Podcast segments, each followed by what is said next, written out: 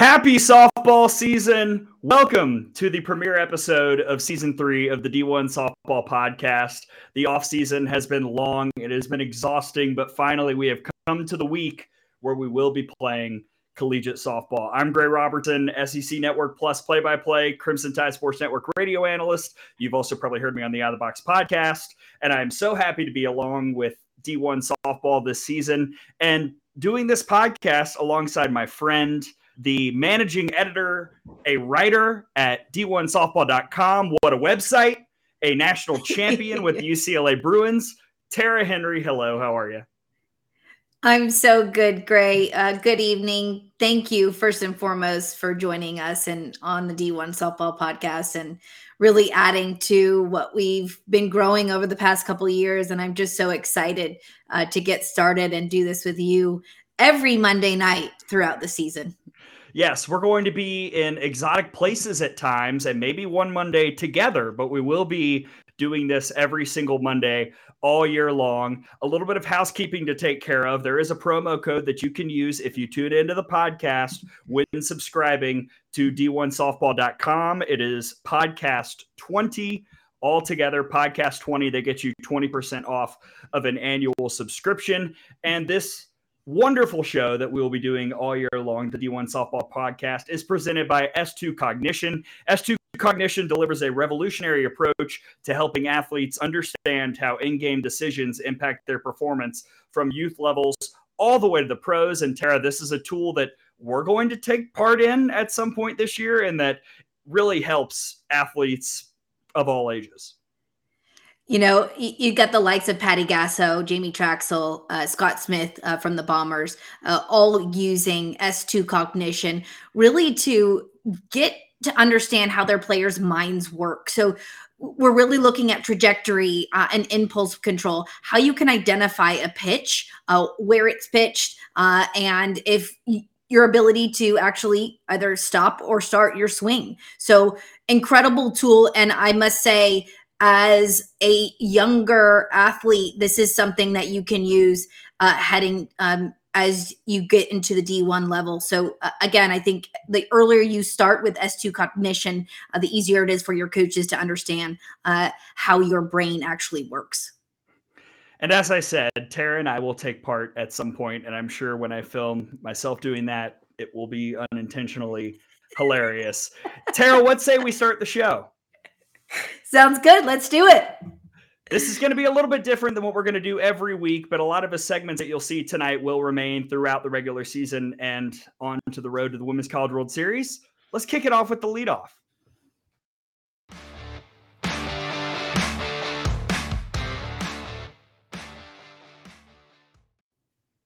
Now, normally we will use the leadoff to look at the weekend that was, but no games have been played. So we're going to take a look at some of the national championship contenders for 2023, according to the top 10 of the D1 softball top 25. And Tara, it's no surprise that the first name that pops up on those rankings and on the list of national championship favorites is the Oklahoma Sooners. Back at it again with maybe a deeper team than they had last year in what was a historic season.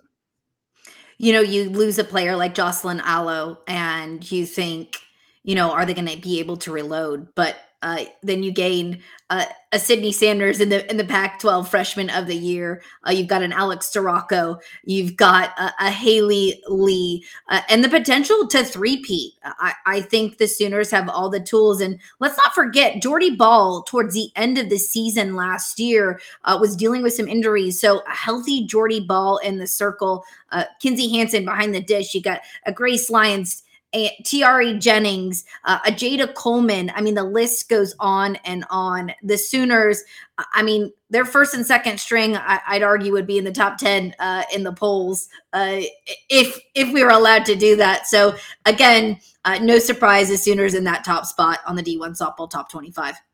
Yeah, all those records that Jocelyn Alo broke might be broken in the next few seasons by Tiare Jennings. That's not really a bold prediction. But I think what's interesting about this team is we know the talent. They brought in all these All Americans, they had them already on the roster. how does Patty Gasso manage all those folks? You've also got some people who've been biding their time and uh, who saw the competition get stiffer with other people coming in from around the country. I think really that this is the season that's going to test Patty Gasso's managerial skills the most of any in tenure.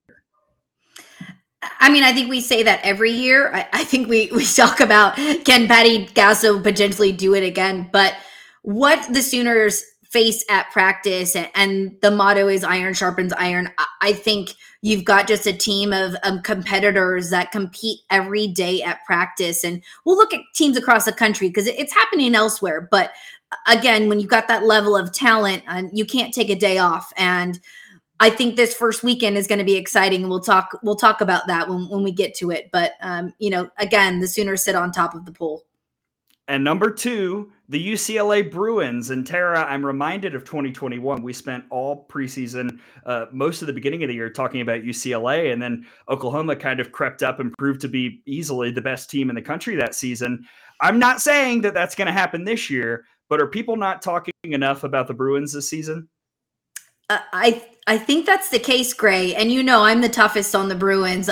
I'm obviously the biggest critic, but I'd argue that the Bruins are scary good. I mean, you've got a one-two punch in Megan Faraimo or Brooke Yanez, like if, if Brooke is healthy, uh, and then you got Charlize Palacios behind the plate, who's arguably one of the best catchers in the country. Uh, you added Janelle Meono, was the Pac-12 batting champion uh, at Arizona, Rachel Sid uh, from Oregon, and then let's not forget Maya Brady, uh, one of the best hitters in the country as well. I think we'll take a look at who's going to take that shortstop role. Bree Perez, just a stalwart there for the Bruins uh, the past five years. So uh, is that going to be a Seneca Curo? I think she's got the chops to, to step in and fill those shoes. But I don't think we're talking enough about the Bruins. Uh, and I'm okay saying that because there is talent up and down that lineup and and keep an eye on them. I know we always say OU, UCLA, but um, the Bruins have what it takes to make it back to OKC.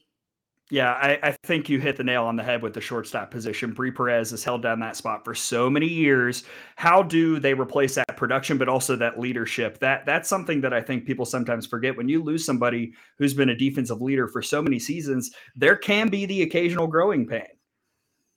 Oh, absolutely. And and we'll see that. We'll see that beginning in the season and um, you know, Bree Perez, uh, what a career at UCLA. But again, another another school and another squad that reloads continually. So just the next person stepping in and I think that's what makes UCLA great. All these great programs is they're able to have players just step into those roles and not skip a beat.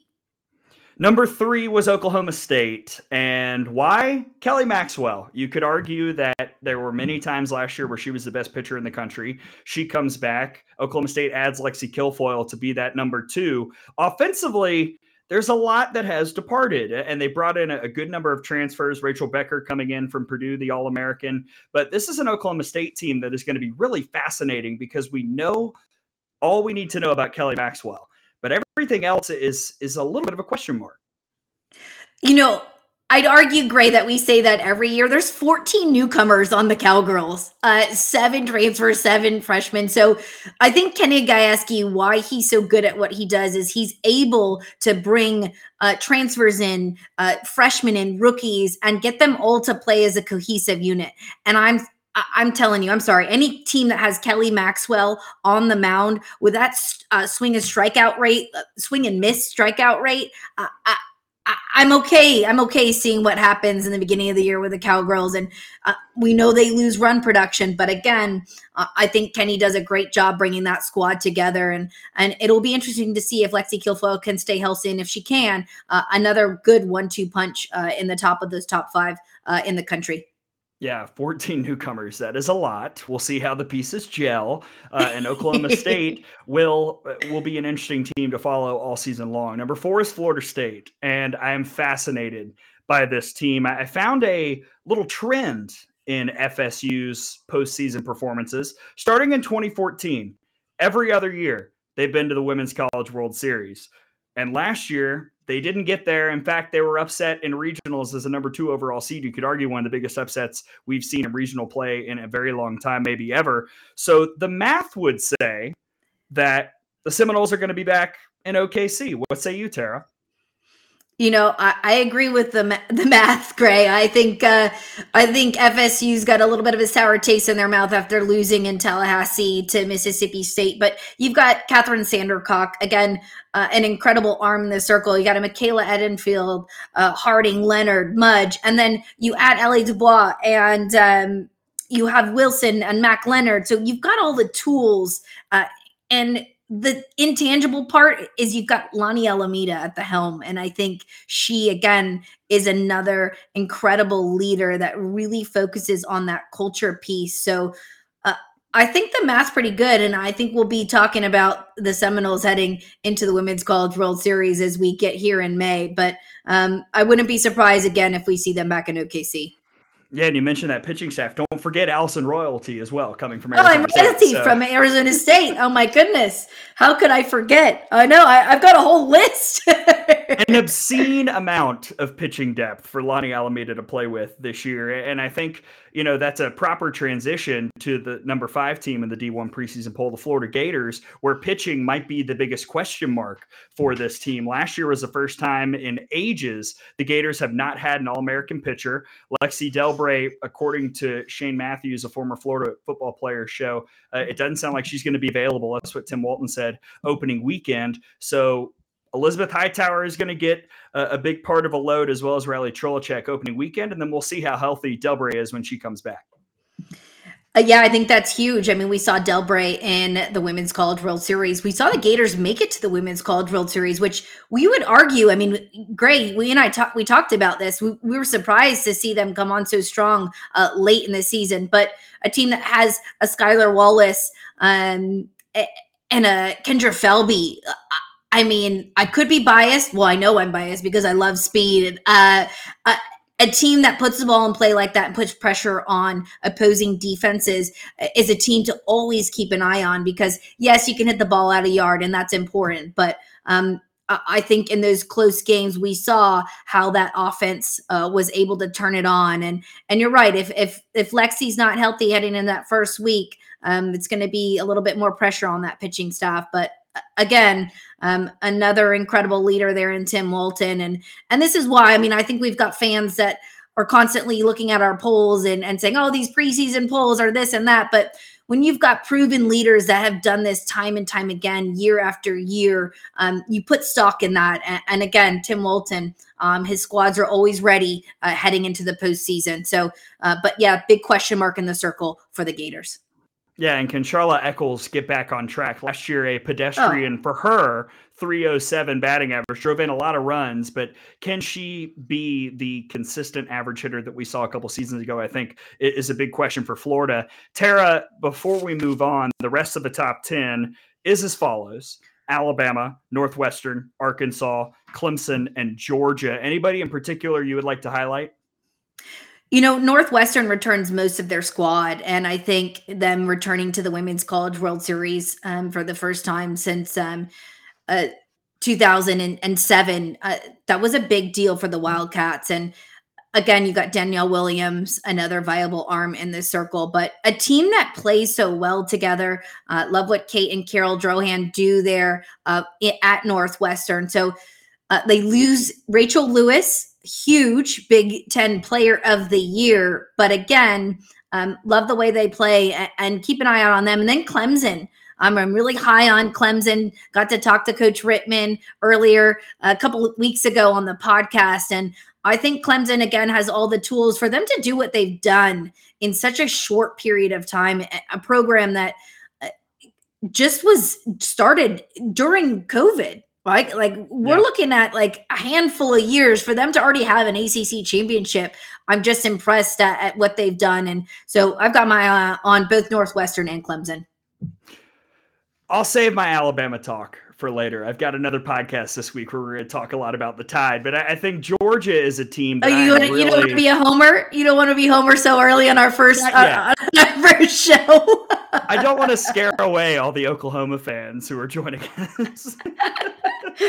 uh, no, but I, I, think Georgia is a team that could really surprise some people. They bring back a lot of offensive firepower. They've added Shelby Walters from Duke to complement Madison Kerpics, who at times showed wonderful flashes in the circle. I, I think Georgia is going to make some noise in the SEC and perhaps deep into the postseason. This is the season three premiere of the D1 softball podcast, Gray Robertson and Tara Henry. Our guest coming up in just a little bit is the wondrous and the phenomenal Meg Aronowitz from ESPN. But before we get to Meg, there is a question that must be asked. Now, if you want to know where I am, just check rolltide.com. It's very easy. But the thing the nation wants to know where in the world is Tara Henry?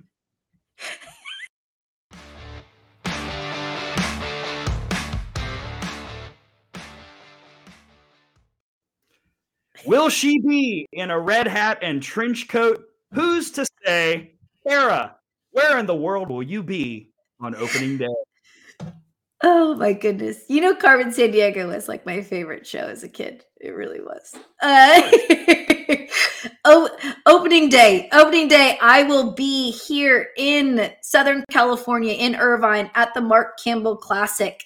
Uh, really excited. I get to watch the number one team in the country in the Oklahoma Sooners, uh, and we'll we'll have um, a little bit on that uh, heading into uh, our our next segment. But here in the Mark Campbell Classic, excited. Stanford's going to be down here. Washington, Duke.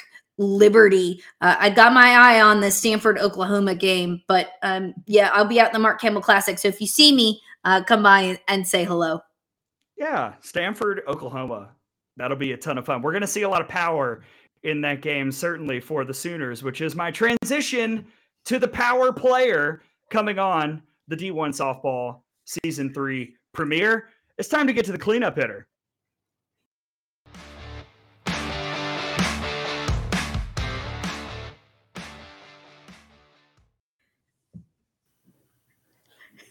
Joining us, the great the wonderful, the wondrous Meg Aronowitz from ESPN. Meg, welcome. Happy softball season. Thank you, Gray. I was wondering when the cleanup hitter was getting here, and then I looked around and realized you were talking about me. So thanks. Wait, that's my first question. I was going to say, Meg, how does it feel to be the cleanup hitter on the D1 Softball podcast, the first ever of the D1 Softball Live podcast? I can tell you with certainty it's the first time I will ever be and have ever been the cleanup hitter at any stage of my life. So uh, I'm honored and I hope I hit it out of the park. Thanks. I'm sure you will. Uh, we've got a lot to get to, not just about this season and the future of college softball coverage, but also the last couple of years. Uh, I want to start asking about 21 and 22. You know, 2020, we were off to such a good start, and then everything was stopped because of the pandemic. And then it seems like softball kind of really kept it rolling once we got going again in 21 22. We've had some ABC games, the ratings have been really good. Has the trajectory the last few years uh, of the coverage and of the viewership been along the lines of what you envisioned a few years ago before the pandemic? Has it exceeded it? Where is it right now? Yeah, I mean, honestly, uh, it's funny, great, great, because before this, uh, I was just reviewing our press release, which is coming out on Wednesday for the season, and the numbers are pretty staggering for how many games that uh, we're going to be covering this year, and I'm excited for that. So, just you know, PR Kim, the PR superstar, wanted me to put a plug for the press release coming out on Wednesday, but.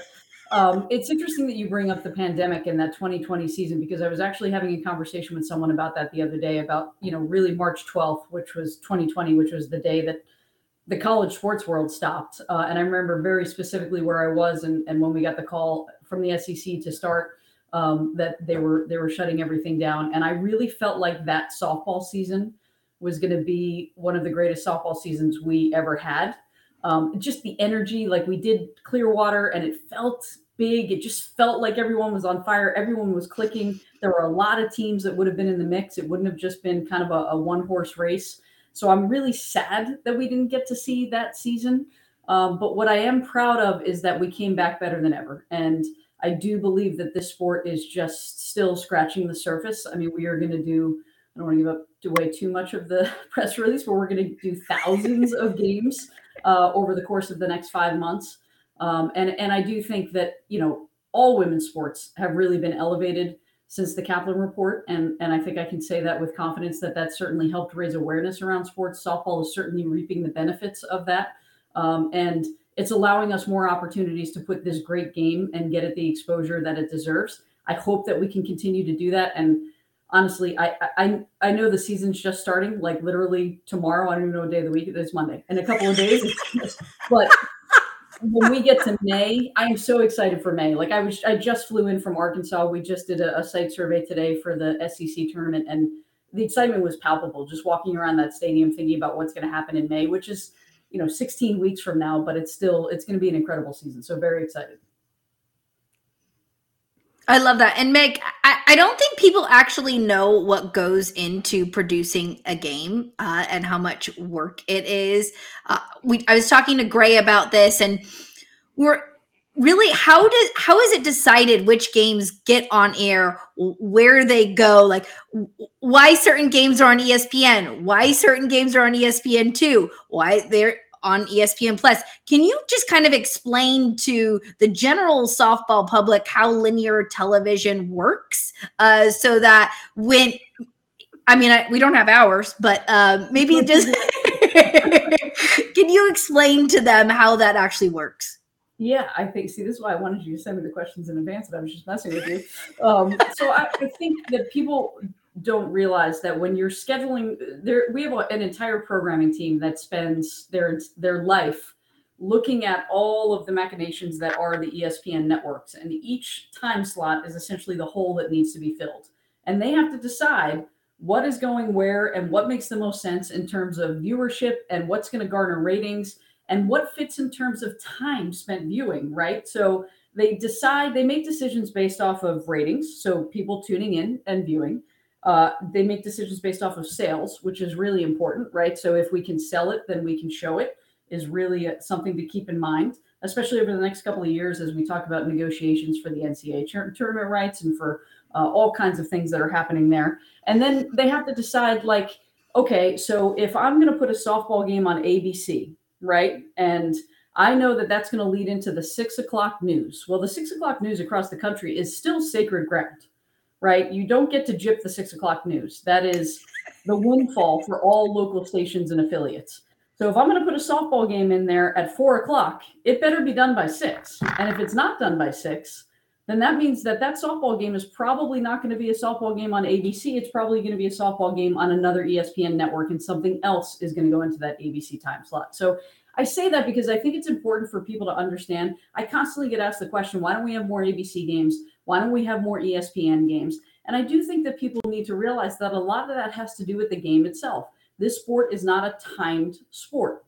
So when you look at sports that have an actual clock, they have an advantage because there's a finite amount of time, give or take, where the game is going to end and you can expect where it's going to end. That's not the case in the sport of softball. And I can tell you that the trajectory and the length of games has gotten longer significantly over the course of the last couple of years. And that's something that we're going to have to combat over the next couple of years because while our numbers are going up in terms of games that we are broadcasting, they're not necessarily going up in terms of opportunities on ESPN and ABC. And that's something that we need to pay attention to.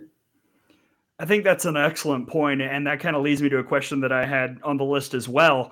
What can the sport do to be more amenable? You know, you talk about the length of these games. What in particular can happen to, to make that better for these TV time slots and and maybe outside of timing, anything else that you feel like softball can do to really be to make it better uh, for the media covering it as well. Well, I think the one thing I do want to say is just thank you to the coaches, to the softball community, because over the years they have always listened and they have always been willing to do whatever it takes to make the game television friendly, which has then allowed more exposure, which has then allowed opportunity to get more games and coverage, which I think we see everyone reaps the benefits for.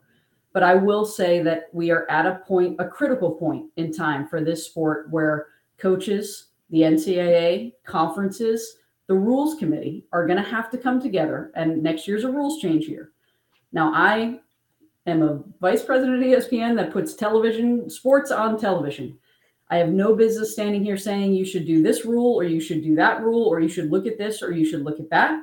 But what I will say is that I hope, I hope that a lot of very thoughtful people, coaches, officials, NCAA officials, conference leaders, are going to get into a room and talk about what can be done to try to speed the game up, not take away from the game, not detract from the game, not take away from coaching philosophies, but there have got to be ways to improve how quickly this game moves so that we can put more of it on television in higher exposure networks. If we can put more games on ESPN and more games on ABC, maybe that's an opportunity for us to sell them to a big time sponsor. If we can sell them to a big time sponsor, then we can put more games potentially on those networks. So, you know, the wheel just keeps spinning round and round. So, I'm not going to stand here and be a fool, Gray, and say that I'm smart enough to know what rules need to be changed to be able to speed the game up. All I can say is that the game needs to be sped up.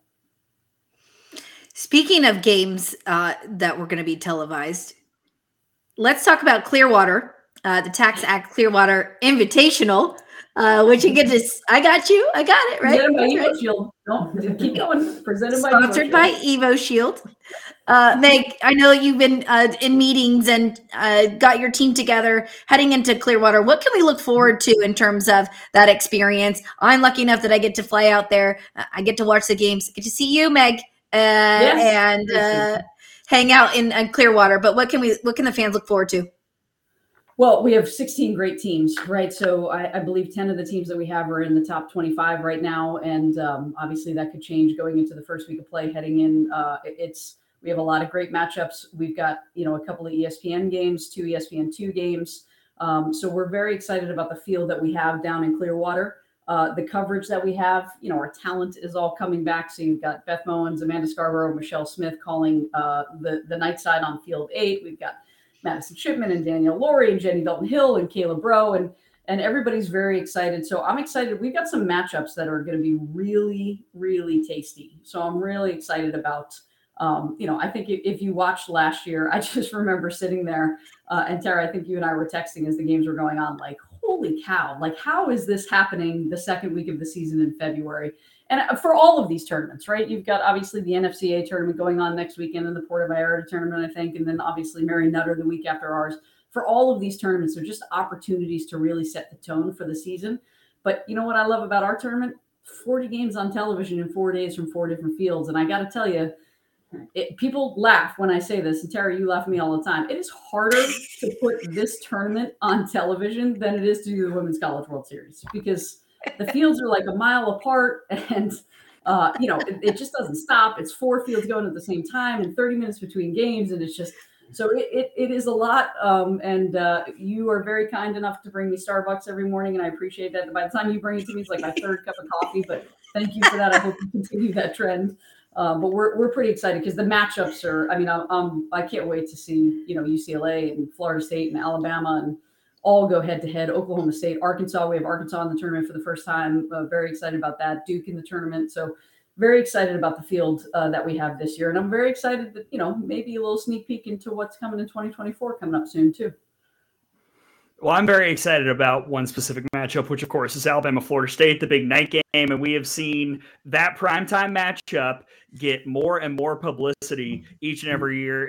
I'm calling it with Tom on the radio. And uh, I, again, I'm just so impressed by what we've seen from that game in particular, because more people seem to be tuning in and getting that taste for softball in February, which was never really a thing until this tournament started.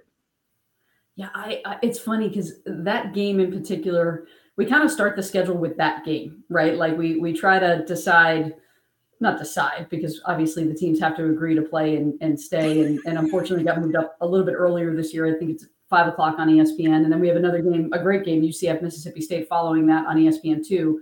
Um, but I, I when we first started that game, I'll never forget this. The first game that we did was Florida State uh, UCLA. The second game that we did was Florida State UCLA in prime time.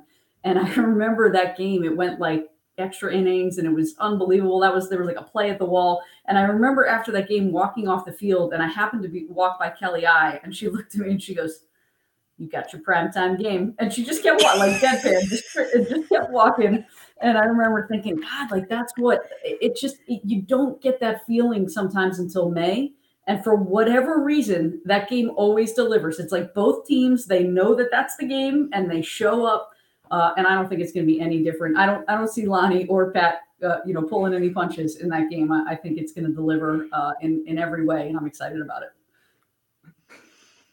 Well, Meg, uh, we know you've got a thousand things to do uh, well, millions uh, heading into season. And we're just so happy that you could be our first guest uh, on our new live podcast. Oh, this is incredible! Look at this! Look at this production value right here.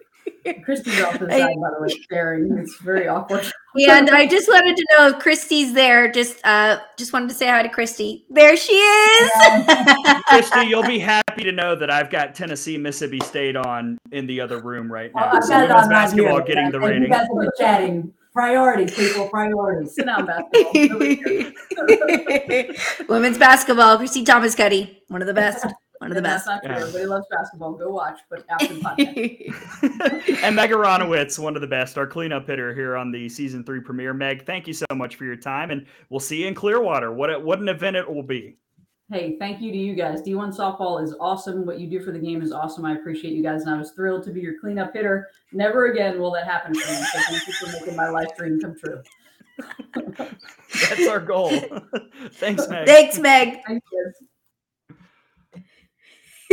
the great Meg Aronowitz on the She's the best. season three premiere. She's awesome, and and I hope that that was a helpful interview for a lot of people because the question I always get is why isn't Alabama on ESPN every night? And I'm like, well, that's not really how it works. So thank you to Meg for explaining that.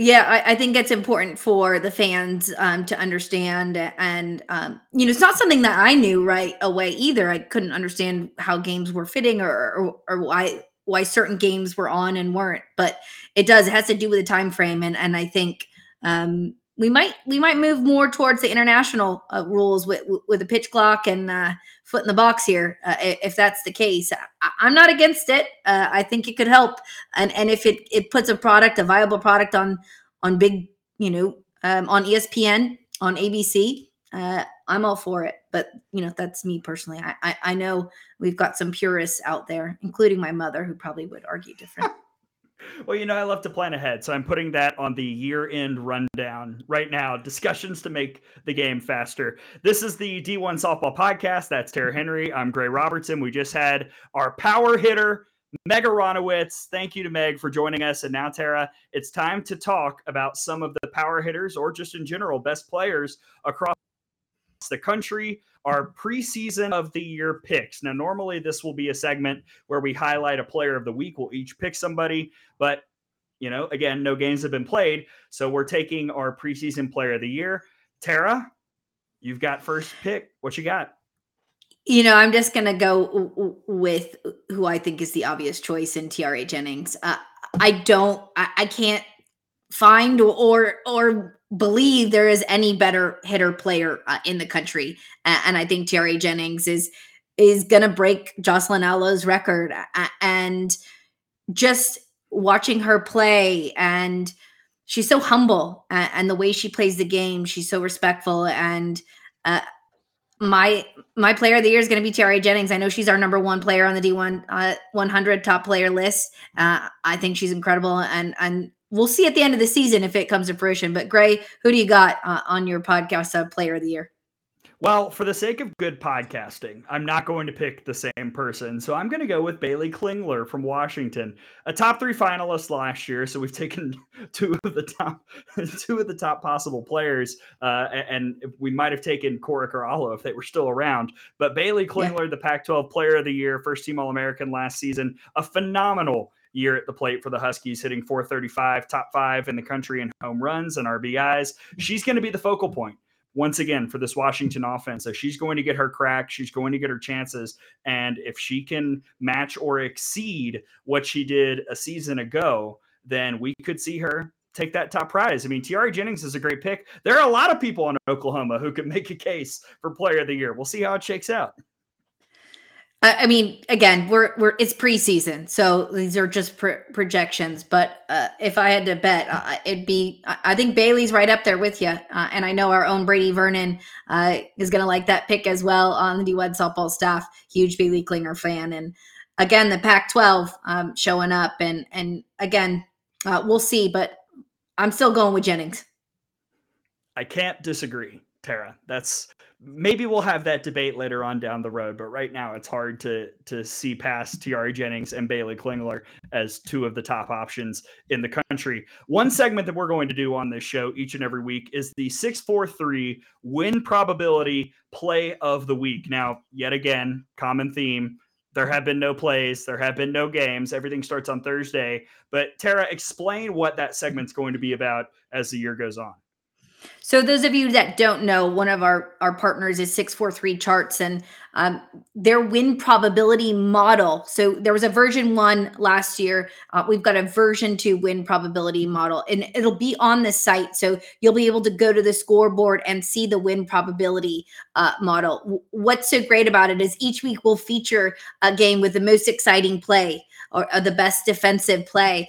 And it, basically takes into account and why we're looking at version two is version two as it as we gain RPI knowledge throughout the season, it's no longer just win probability of a certain play. It then uh, weights the RPI uh, from those those teams. So as we get later in the season, uh, that win probability will actually uh, will have more data and more information to to make a more educated guess on which team is more likely to win uh, the game. Let's say it's the bottom of the third, uh, home team is down by two. Uh, it takes into account th- that data that we've had.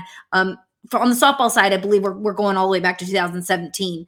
Um, but let's say it's a seven percent chance uh, that that that offensive um, team is going to win uh, and vice versa. But we'll be featuring those 643 win probability, probability easy for me to say, um, models on uh, the podcast each week. And I'm really excited to dive into those and take a look at the most exciting plays uh, of the of the previous week. Yeah, I had some fun going back and looking at some old win probabilities from last year from some games that I called or saw and all that jazz. So that'll be something interesting that that we'll be doing all year long. This is the D1 softball season three premiere. I'm Gray Robertson. That's Tara Henry. We're going to now preview the season. Yes, we've talked about some of the national championship contenders, but what about the big five conferences? And we're going to talk about, you know, the mid majors and we're going to talk uh, a lot of Sun Belt, I think, this year as well. But you know, for the purpose of time, we're going to focus on, on, the big five. And really, Tara, I'm going to ask you to pick one league right now that you want to talk about. You know, the ACC could be interesting. The SEC feels wide open. What conference do you want to speak on? We'll, talk about the ACC. I mean, you know, both you, Gray, you're in the SEC. I'm on the West Coast in the pack. Uh, I think the ACC, we talked a lot about Florida State. We talked a lot about how they're going to respond after being eliminated from that regional final. We talked about Clemson. Um, Duke's another possibility. But I really got my eye on Georgia Tech, and we talked about uh, Georgia Tech earlier, and I think the ACC is going to be wide open. Uh, and Aileen Morales, again, another uh, coach we had on the podcast. I think what she's done there and built over the past couple years is something to keep an eye on. But um, ACC is going to be a fun uh, a conference to watch, in my opinion. I think the Big Twelve, you're, you're looking at the the same players, but um, Georgia Tech is my my dark horse there uh, in the ACC. Yeah, I love the way that the ACC shakes out this year. I, am intrigued to the nth degree by Virginia Tech. Life after Keely Rochard. What does that look like? We know the talent of Emma Lemley. We have heard that Pete D'Amour and the staff have addressed and fixed the illegal pitch issues. Will they pop up at, at, a bad time? Who's to say? That's why we play the games. But I'm interested to see how that plays out. Duke, you know, no more Peyton St. George. They didn't really have Shelby Walters at all last year, but we'll see how they're able to replace those two arms in the circle. And, and, you know, we've discussed Clemson already. When you bring back your top four pitchers, you add a couple nice transfers, some good recruits. You've got a lot of bats back. Clemson has been on the rise each and every year. Are they ready to take that next step? from regionals to supers to the World Series. I think it's a possibility. Virginia could be a team to watch this year. I think the ACC is going to be really fascinating, but I think Florida State's going to win the conference. You know, again, we talked about the pitching depth. My girl Mack Leonard tearing it up, uh, both in the circle, in the field, and at the plate. Michaela Edenfield's got power. Devyn Flaherty has gotten better each and every year. Tara, it, it's hard not to to think that the Seminoles are going to take the ACC. The league might be a ton of fun, but the Seminoles are the clear favorite. Yeah, I couldn't agree with you more, Gray. I think the Seminoles are the clear favorite. However, uh, You know, I think the Clemson Tigers are going to win that ACC championship. Uh, oh. There's just oh. something about it. Uh, I think the Clemson Tigers uh, are going to put up uh, a fight there. So I'm taking Clemson uh, in the ACC. I love that. All right. I also want to touch on uh, the Big Ten because I'm interested to see how this league does as a whole. Northwestern, they're the favorite. Uh, we know that they're going to be good with Danielle Williams. They've got Jordyn Rudd back. Uh, they're the only team ranked in our preseason top 25 out of that conference for a reason. But can some of the teams a little bit more down the line improve? Penn State to me is very interesting with Bailey Partial. They bring back a ton of bats, including Cassie Lindmark, who hit 400 last year. And one of the biggest questions of all in all of softball, what does Michigan look like after Hutch?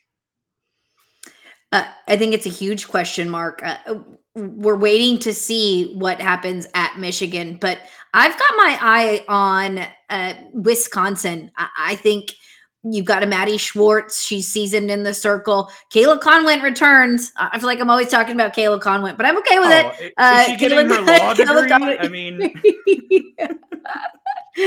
uh, so I, you know, I got my eye on Wisconsin and Nebraska.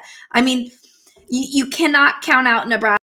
Uh, Billie Andrews there up the middle uh, for the Huskers and and Rhonda Revelle, what what they did just a season ago. I think it was like a 19 game uh, winning streak at one point and um, uh, winning uh, the um, Big 12 uh, or the Big Ten title as well, championship title. Um, I, I, think y- you got to look at Nebraska and see what they're doing there as well. So again, Obviously, Northwestern, uh, I think, is the favorite, but keep an eye on Wisconsin and Nebraska uh, uh, from me. Those are the two that I've got my eye on. Of the other three that we haven't specifically spoken on, Pac 12, SEC, Big 12, is there anything in particular you want to touch on, or are you ready to move on to some big things? I think I'm ready to move on. I, I think we've got some pretty clear favorites in uh, the rest of those three. Well, actually, Let's go to the SEC. I, am a huge Tennessee fan at the moment. I, we've they've got Florida in the polls, but uh, keep an eye on the Lady Vols. And and uh, again, if you've got a healthy Ashley Rogers and Payton Gottshall, uh, uh, and any team that has Kiki Milloy, uh, who I think is arguably one of uh, the most versatile and most athletic players in the country, I, am looking at Tennessee to do well this year in the SEC. Wow, Red agrees. It would appear. I, am I've got another show this week where I'm going to make my official pick. I kind of think you might be on the money, but I, I do want to highlight Auburn. You know, you've got Maddie Penta, Shelby Lowe. We've been told by Mickey Dean she's healthy. Will that one-two punch be 100% all year long? Auburn brings back most, if not all, of their bats and offensive production from last year. Denver Bryant, when she was in the lineup, that was a team that offensively was singing.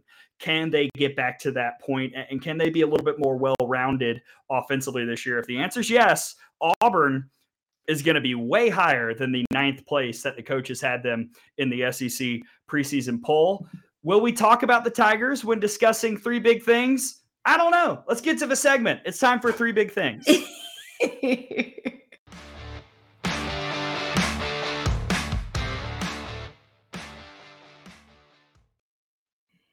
Three big things that we are looking forward to in opening weekend. Tara Henry, go. Well, first, yeah, Red was singing to Smokey. Uh, uh, KJ. Uh, uh, I think uh, he had a lot to say. Three big things. Um, I'm taking a look at Texas. Uh, and their slate on on opening weekend got some challenges they'll be facing northwestern and missouri in clearwater. I think a big question mark the texas longhorns obviously um, they're they're farther down in our poll after being that runner up in the women's college world series. So i'm i'm keeping my eye on the longhorns and how they do against northwestern uh, and missouri. Both northwestern and missouri return um, their pitching staff. So uh, i think it's going to be a, a huge test for texas. Yeah that's all in one day so we're going to find some stuff out immediately about the Texas Longhorns. I've got my eye on Baton Rouge. You've got two games this weekend between Oregon State and LSU. LSU is a team that I am not super high on this year. I have overvalued them basically every single season I have put out an SEC poll. So I'm saying, you know what? Show me something, Tigers. They've got so much talent. Ali Kilponen's back, but can they back it up? And they've got a test two games against the Oregon State Beavers, fresh off of a trip to the Women's College World Series, trying to figure out life after Mariah Mazon. And this is a team that was right outside our top 25. If there was a first team out, it would have been Oregon State for that preseason poll. I, I think this, this is a great test for the Beavers to say, hey, rank us, and for LSU to you know show that they fixed some of the issues that really plagued them from start to finish last year. All right, one more big thing, Tara. What you got? Uh, Puerto Vallarta heading down to uh, Mexico. I think we got to keep our eye on Oklahoma State and big challenge for them. Uh, again, Oregon, uh, another team we've got our eye on. So Oklahoma State versus Oregon in Puerto Vallarta uh, as well as Ole Miss versus Oregon. So again, uh, Ole Miss, a, a staff, another large staff, so pitched by committee there for for the Rebels. Uh, but taking a look at how Oklahoma State does down in Puerto Vallarta, and and they're all in Mexico. I mean, we've got a huge slate down there. You got BYU, uh, Maryland as well, UNC, uh, uh, Wisconsin, um, and Cal Baptist. So I got my eye on Puerto Vallarta, uh, that challenge down there, and, and and my eye again on the Cowgirls. It's going to be a ton of fun. Ole Miss, Oklahoma State, Oregon, they're doing kind of a little round robin thing. They're all playing each other. It's going to be a really fascinating weekend. You've got, of course, the Mark Campbell Invitational. You've got the that other Clearwater tournament where Texas is going to be. You've got Puerto Vallarta. You've got games on campus. It's going to be a really fire opening weekend, Tara. And of course, you can read all about it on a wonderful website, called D1Softball.com. It's time to close the show, Tara, with what's on D1.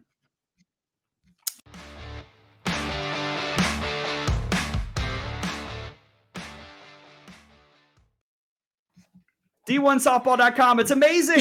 What's on it, Tara?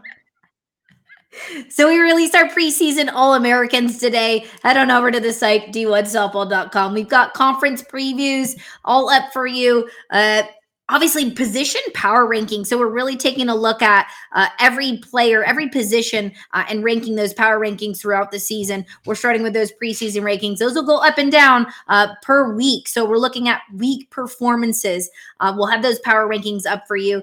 Uh, again the sun belt will go. We've got a, a, nice little roundtable from our staff of what we're looking forward to heading into the 2023 season. And then we'll have a weekend preview on Wednesday for you to get you primed and ready for opening week of Division 1 softball. And don't forget the daily dozen. I mean, that's the best way to figure out what happened the night before.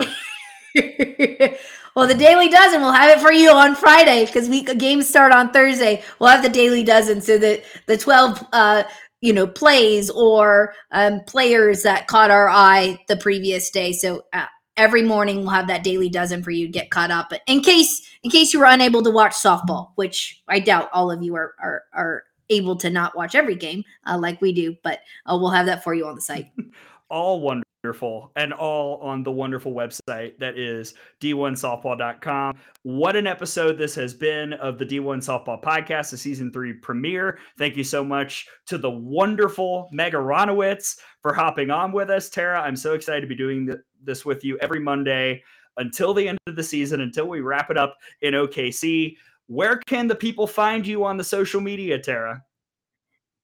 Uh, Twitter, no terrible days. I can can send me a message on there. You can also if you want to get in touch with us, uh, go to the site d1softball.com, but you can email us info at d1softball.com on Instagram, uh, Twitter, Facebook.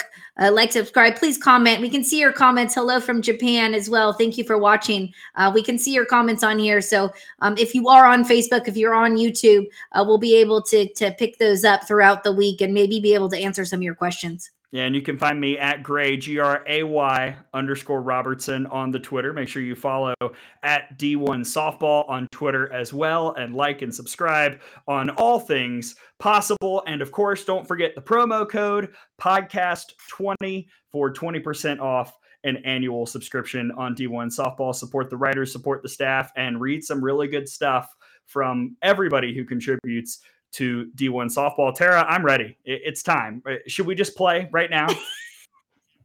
yeah, yeah. Like in the next, like, you ready to start games? Like, I'm ready. I've already finished I mean, the it's- board. It's, early here. Yeah, let's go. I'm in. I'm catching a flight right now. Thank you so much to everybody for tuning in to the D1 Softball Podcast presented by S2 Cognition. And again, thank you to S2 Cognition for being a wonderful sponsor as well. Thank you to Kelly Higby behind the scenes, operating and making things run smoothly. Thank you to Meg Aronowitz for joining us. For Tara Henry, I'm Gray Robertson. We'll see you next week. Enjoy opening weekend, everybody.